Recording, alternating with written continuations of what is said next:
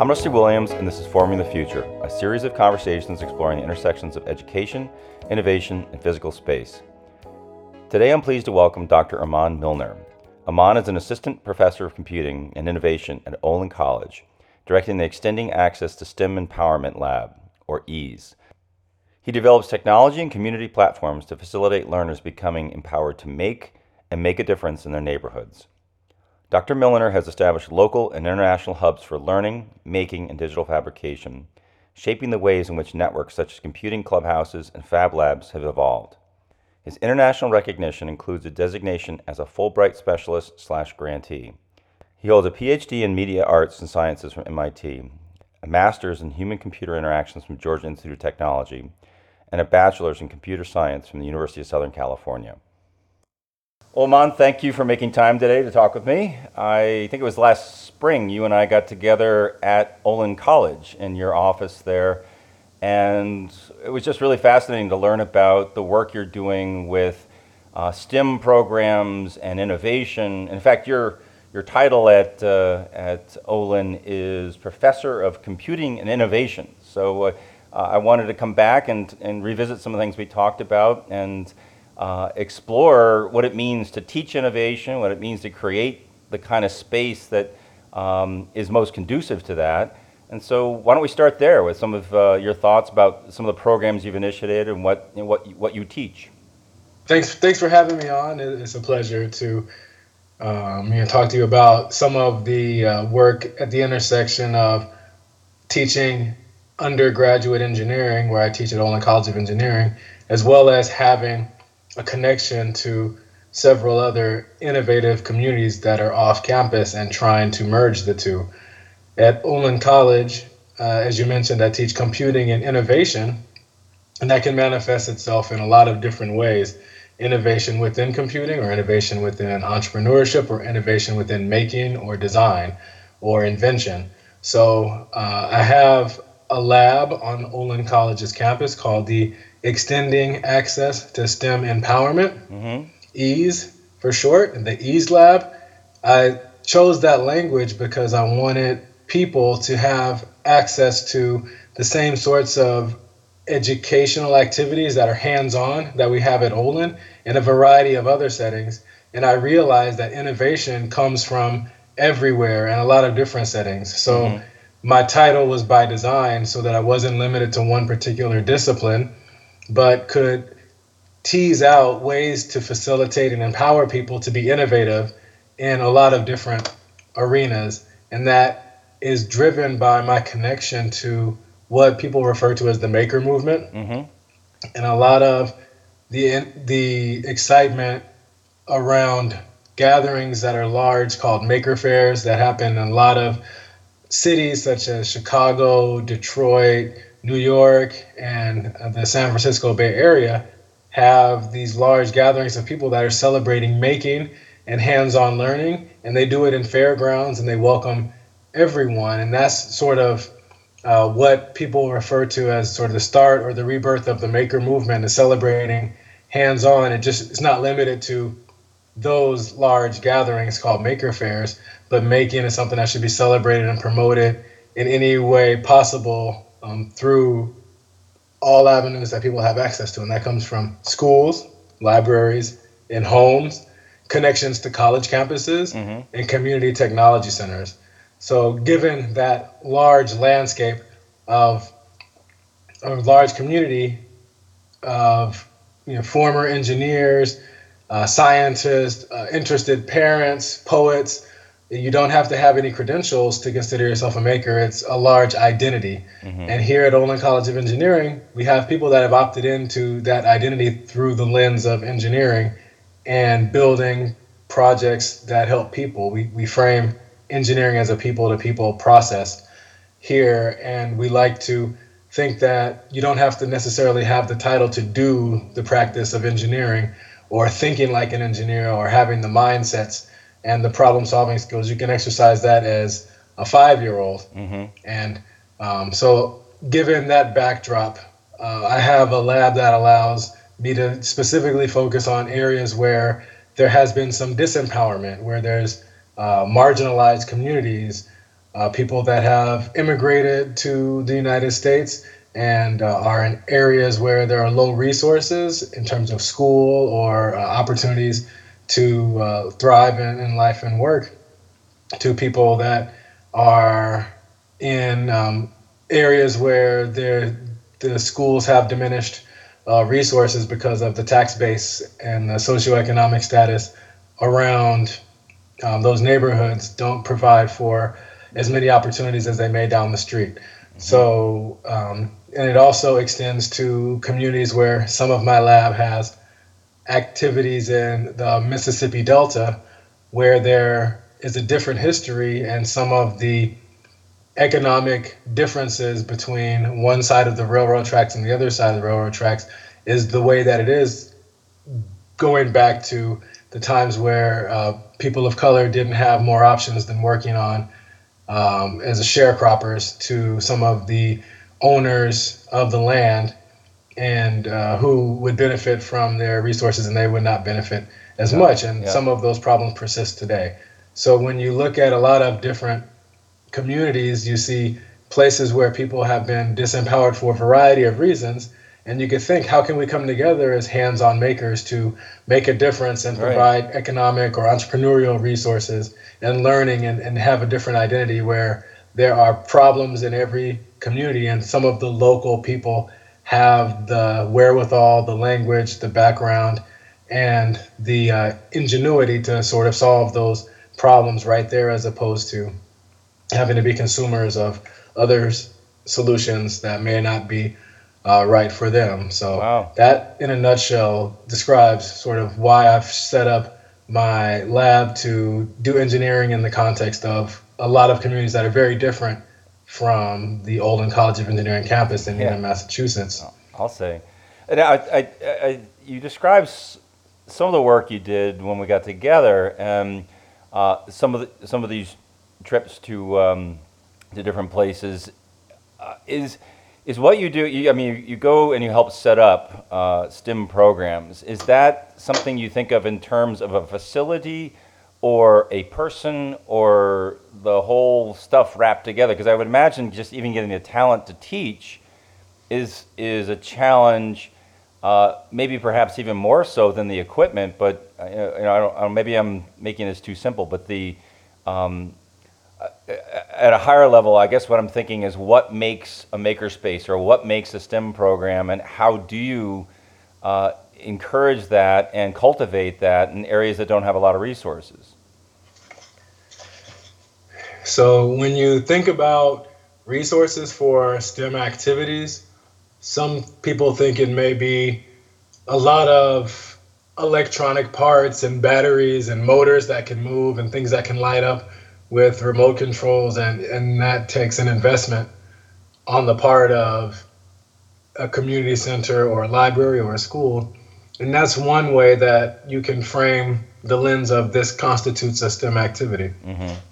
You can also look at resources that are already existing in neighborhoods and where there's a lot of social capital around, and you could look at uh, customizing bikes amongst um, preteens and teenagers in a certain area and yeah. focus on some of the engineering that goes into the customization of a vehicle that has two wheels and um, making changes of the handlebars position or the how uh, the position of the person's body with relation to the wheels and how that changes the experience for the rider.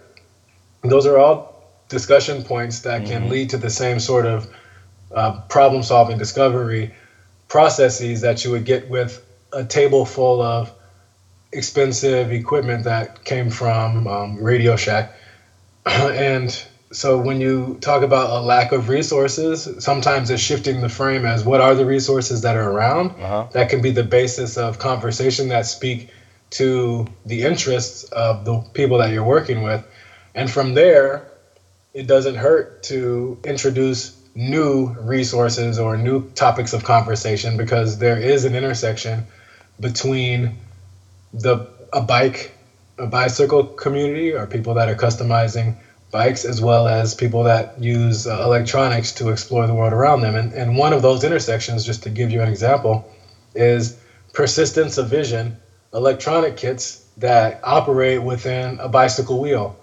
And those are when you put some electronics that when you spin a wheel, you can see a message using the LEDs based on the notion of persistence of vision. Oh, wow. it, as it spins around, it lights up at different times, different lights to spell out a word. And so, if you have people that understand the ins and outs of you know their bicycles and you want them to learn a little bit about electronics, there's a marriage of two projects that makes a lot of sense. And then when they're writing words in thin air with red flashing LEDs that are spinning on their bicycle, that has an aha moment. And that aha moment is one of those things that we at the engineering college level know uh, at a as young age as at, at getting that aha to people at a young age allows them to pursue and think about their activities differently and think about themselves as being inventive and innovative and seeking opportunities to do more of that. So right. by finding the resources that are already gathering the interest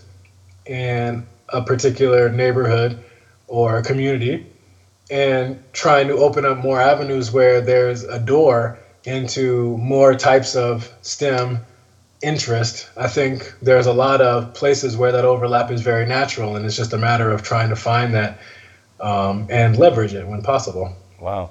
So uh, the the just to re repeat what you just said, there this is not what you do is not a packaged curriculum with certain bits and pieces and parts and and uh, um, and you know sort of a, a, linear path through it. It's customized to what is available uh, in each, each culture, each location, each uh, uh socioeconomic uh, type of um, area that you're working in.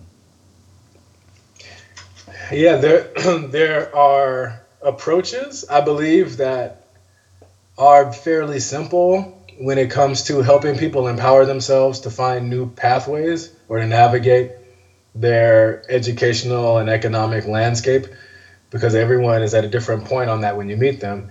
It comes down to having a set of people who are interested in trying to identify together what are some of the best ways to highlight and maximize the potential that each of those individuals has. And sometimes, um, you know, it's just a matter of restoring some of the interest in a topic, whereas there are other systems around people that sometimes suppress a curious a curiosity or a, a willingness to explore mm-hmm. because you know it, it, all too often it happens in terms of uh, please don't mess with that because you know if you break it we can't afford another one mm-hmm. or um, that's not the place. We don't have the resources um, for you to do anything hands-on in the school, or um, you know, sometimes the resources are not there to facilitate some of what is natural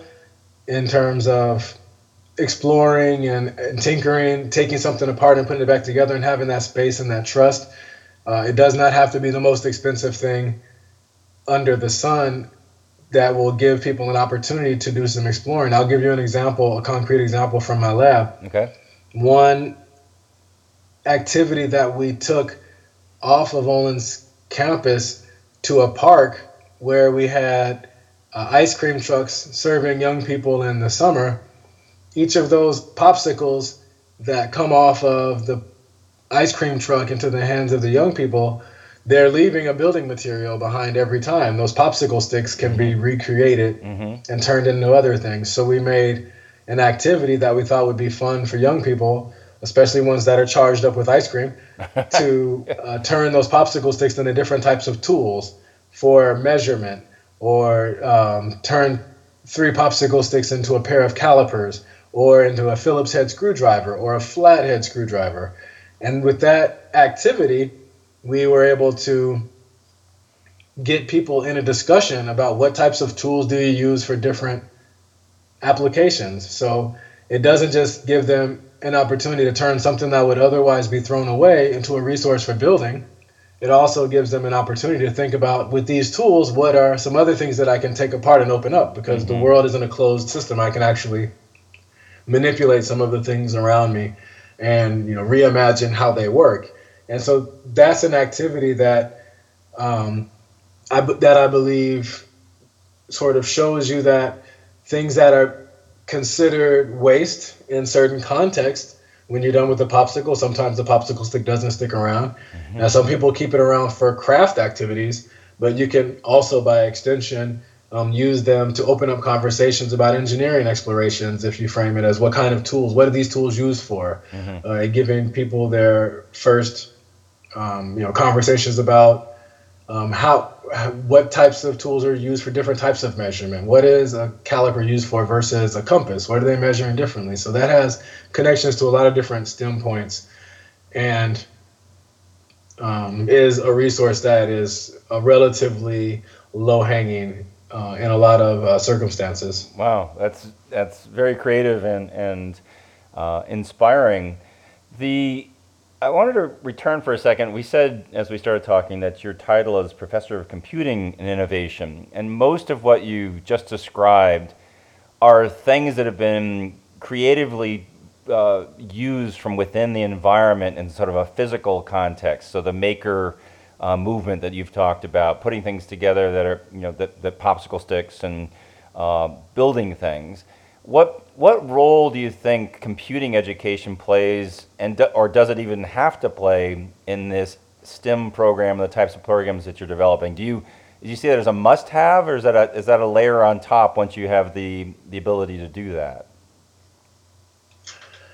Uh, given what we spoke about of having different options available for what a community's needs are at the time. I, I believe that having as many tools as possible in the toolbox mm, is the best approach to um, have low barrier for entry computing tools, uh, such as the Scratch programming language was something that I helped uh, co-invent while I was a graduate student at the MIT Media Lab mm-hmm. with the Lifelong Kindergarten Group the idea was to make it so that you're not teaching computing necessarily, but you're letting people have access to computing as a means for creative expression. Mm-hmm.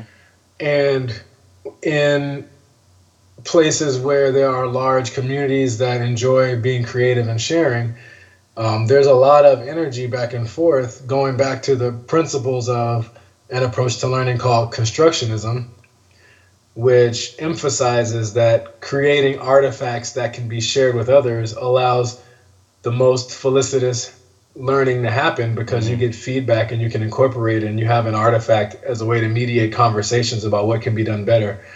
And um, you get to create artifacts in the physical world, whether they're popsicle stick tools or bikes that have electronics or computing creations. The computer allows a different type of artifact that can be spread to a larger community at relatively low cost. Mm-hmm. And with the Scratch programming language, having that as one of the tools allowed us to connect people to different communities that were not at the park where they're normally eating their ice cream cones or around the uh, neighborhood where they're building bikes together, but computing, having connectivity to the internet, has served as a way of having artifacts that are visible to a larger community and could create connections with people and ideas that you may have otherwise not come in contact. So I think computing is very powerful because the concepts go way beyond the computer. If you yeah. learn how to break large tasks down into small chunks, which is one of the tenets of creating a computer program, understanding what you're trying to do, finding the ways to translate that that has an impact on how you uh, how you approach cooking, for example, making right. recipes. There's an algorithm for a lot of uh, cooking processes, and you just don't call it algorithms typically. You call it recipe, but it's talking about the same thing. What steps do you take, and what is important to highlight and communicate to others about those steps, and how do you execute them to get the outcome you desire? Right. So I believe that computing has a lot of takeaways that are useful for life and, and your relationships and, and creating artifacts that can be shared widely and get feedback from people you might not come into contact with that are halfway across the planet. Mm-hmm. Those are some of the assets to having computing as one of the options you have available yeah. for young people or um, people that are just have been recently incarcerated or looking for um, opportunities. Um, it also has the ability to separate the innovator from the artifact. Mm-hmm. And one of the things that allowed me to grow as a young computing professional was that some of the applications that I created when I was a teenager were able to enter the room before I did.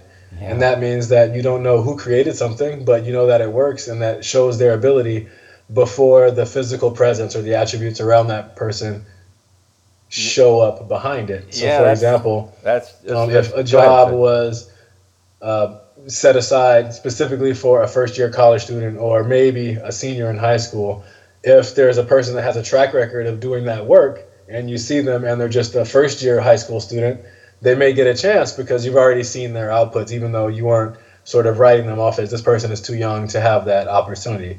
So a little bit of computing allows you to separate the artifact from the individual and innovator, and that can play in your favor uh, sometimes. So yeah.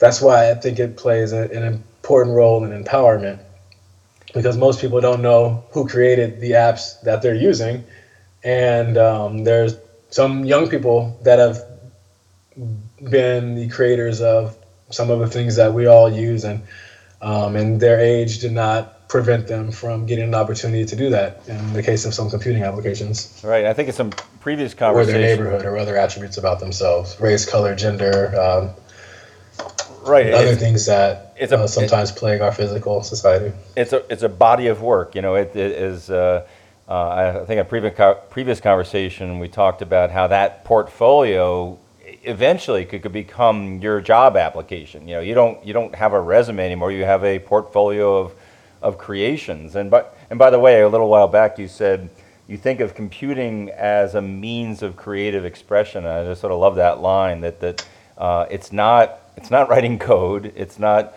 uh, you know just you know uh, kind of jamming out things in a cubicle. It's actually figuring out a way to, to be to creatively express uh, what what's in your head. Uh, and I, I, love that as a as a expression. As a as a computer scientist by degree and a professor of computing, I think that is part of my duty and mission to introduce as many people as possible to all that computing can be because right now it has a PR problem. And I learned from um, Paul Graham, who wrote a book called Hackers and Painters. Mm-hmm. Uh, he expressed how computing can be that creative expression medium that called for him to identify with his painter friends because they were also having creative expressions and that's how they went about their work he just felt felt that computing was his medium for yeah. creating something beautiful yeah but a lot of people think that computing ties closely to his math origins mm-hmm. where studying computing is sometimes in a math department on a college campus because it also has um, is numerical assets that I'm tied back to um, being able to do large computations and influencing scientific findings um, by um, you know analyzing something that would take a human a long time to. So computing has uh, doing computation on numbers and it's linked to math a lot. It's also linked to algorithms like making Google a better like that's what you alluded to working in a cubicle and producing code. Mm-hmm. Some of that code is to make search engines operate faster and optimizing mm-hmm. and thinking about making better algorithms so that things can be more efficient. And those are all beautiful creations um, for their intended applications. However, just making an application or making something that solves a problem for someone or making something that you just think is the world should have this and I can go about solving the commu- computing issues that would allow me to create it is a yet another way to study um, computing and you're starting to see more distinction between different options within computing. For example at georgia tech they have a human centered computing program as well as a computer science program because computing does have all of those facets and it all but people aren't always aware that there are so many different areas of computing um, because it gets lumped into one term so human centered computing human computer interactions and computer science you start to live in the same space to identify like solving problems and understanding that computing can help people solve problems in education and learning and creativity and amplifying productivity.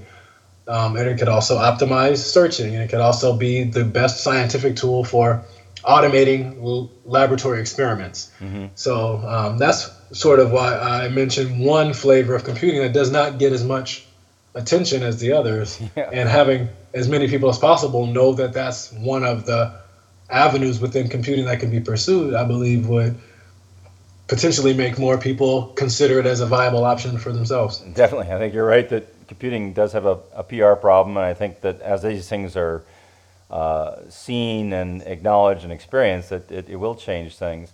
Hey, it, it, it uh, to kind of wrap things up, I want to go back to where we started, and that was your discussion of the work you've been doing in disadvantaged neighborhoods and the uh, creating creative uh, STEM programs.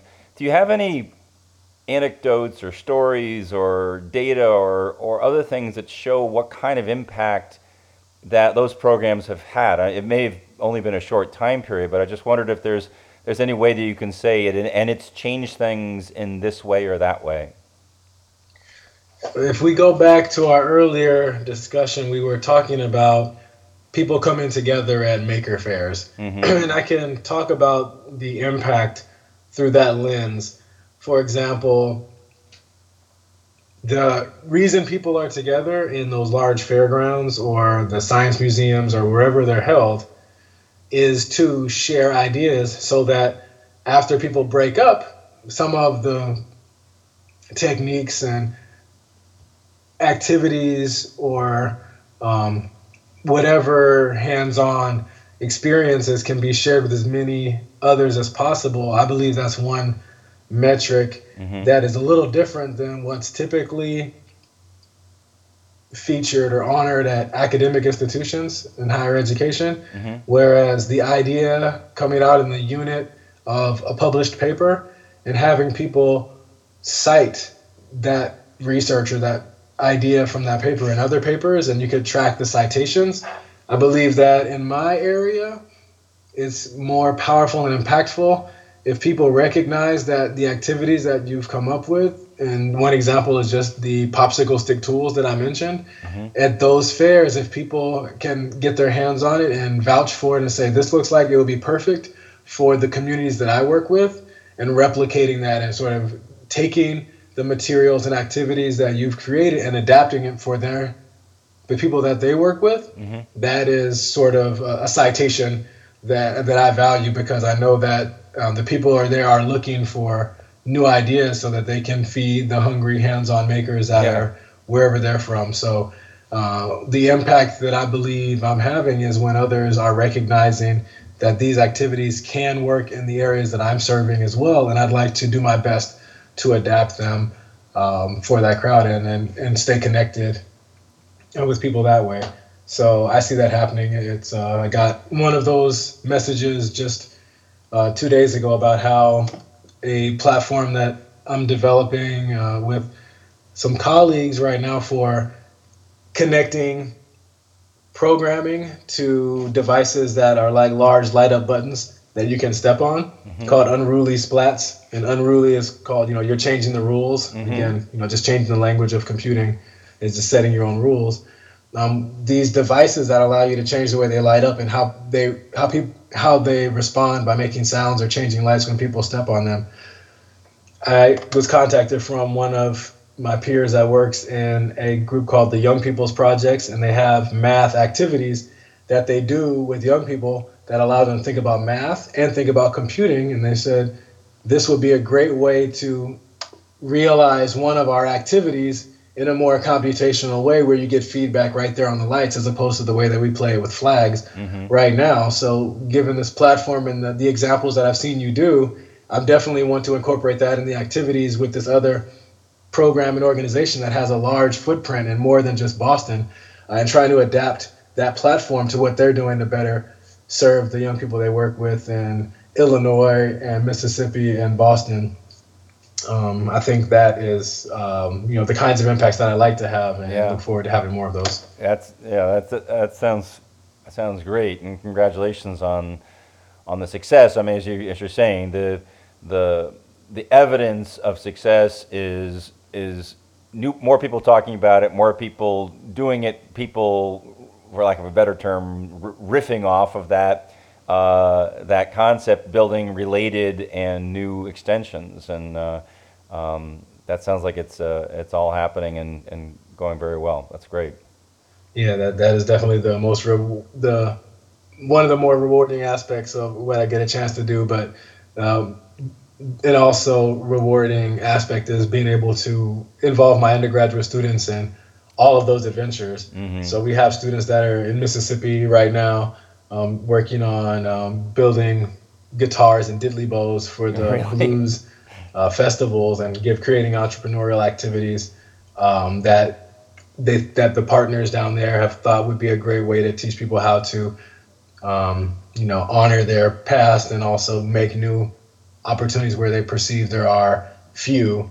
And um, being able to have students out in these spaces as part of their college education i think is very powerful as well as um, having them at the new york maker fairs and um, having them as part of uh, the crowdfunding uh, platform for unruly splats and being there for all the different steps for each of these adventures i think uh, prepares them for doing a wide variety of things upon graduation Yeah. such as if they want to focus on the entrepreneurial aspects or the problem solving and working more people to people or um, just doubling down on the engineering i think um, you know is excited about what they're able to do after going through these experiences and that that equally excites me That's great. I, I'm glad you brought that up because, um, uh, in my mind, I imagine the computing and innovation professor at Olin College, you know, hosting a class, talking on the board, during doing different kind of workshops for your students locally. But what you just pointed out is this: this is this is a ambassadorship that that gets out into the communities that you've been talking about in a you know much more uh, impactful way than just uh, a, a closed four wall um, uh, classroom. yes Well, Great. Well, I really, really appreciate you taking time to talk. I, uh, it's, it's fantastic work and a lot and very fun to learn about and, and inspiring to think about. I'd, I'd love to love to build a a, a, a, a boat. What do you call it? a boat diddly? A, um, yeah, a- diddly bow. a diddly bow. Yeah, yeah, we got we got Bo Diddley playing a diddly bow. Um, so uh, that's really really good stuff, and I appreciate you taking time to talk today. And uh, we'll uh, wish you the best as you go forward. All right, thank you for having me. Same to you. Thank you.